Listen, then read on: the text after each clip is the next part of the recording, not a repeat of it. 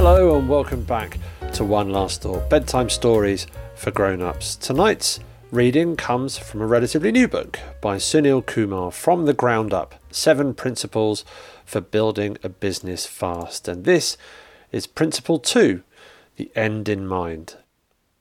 It may seem counterintuitive to start with the end in mind, but stay with me. Think about your vision or goals you want to achieve by a certain date and work backwards from there. An important part of this is to have your goals and a written plan to achieve them. In other words, it's a lot harder to achieve success if you don't know what you're aiming for. So aim high, give yourself the tools to get there with a proper written plan. In doing so, every action you take will be attuned to that end goal.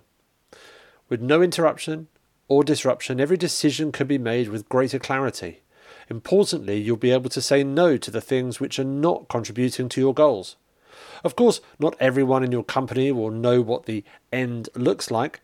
It is your responsibility as a leader to steer your team towards a bigger and brighter future.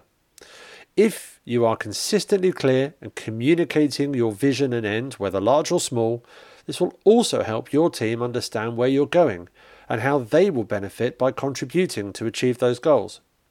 For us, we usually assume responsibility for the biggest decisions. There are more than 140 team members in our group, which means over 100 families whose lives and livelihoods are affected whenever we make a decision, directly or indirectly.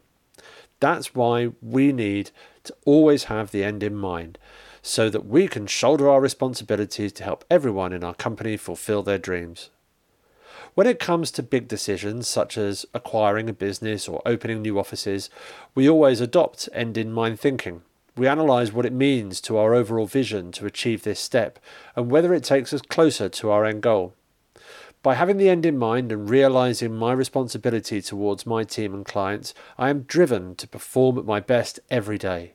I always remember my leadership has an impact on them. It also provides a greater level of clarity for your leadership. For example, not too long ago, I was working on a business development with one of my leaders, so it was a particularly busy time and there was a lot going on. She had lost sight of the end goal because she couldn't see how this acquisition would add value to our organisation, so she started to question where all this activity was leading. But she knew I always keep the end in mind, so I explained about the benefits of what we were doing and how that was contributing to our overall goal. Having the end in mind allowed me to communicate this swiftly and clearly. Back on track, she returned to work with renewed energy. Thanks for listening. Good night.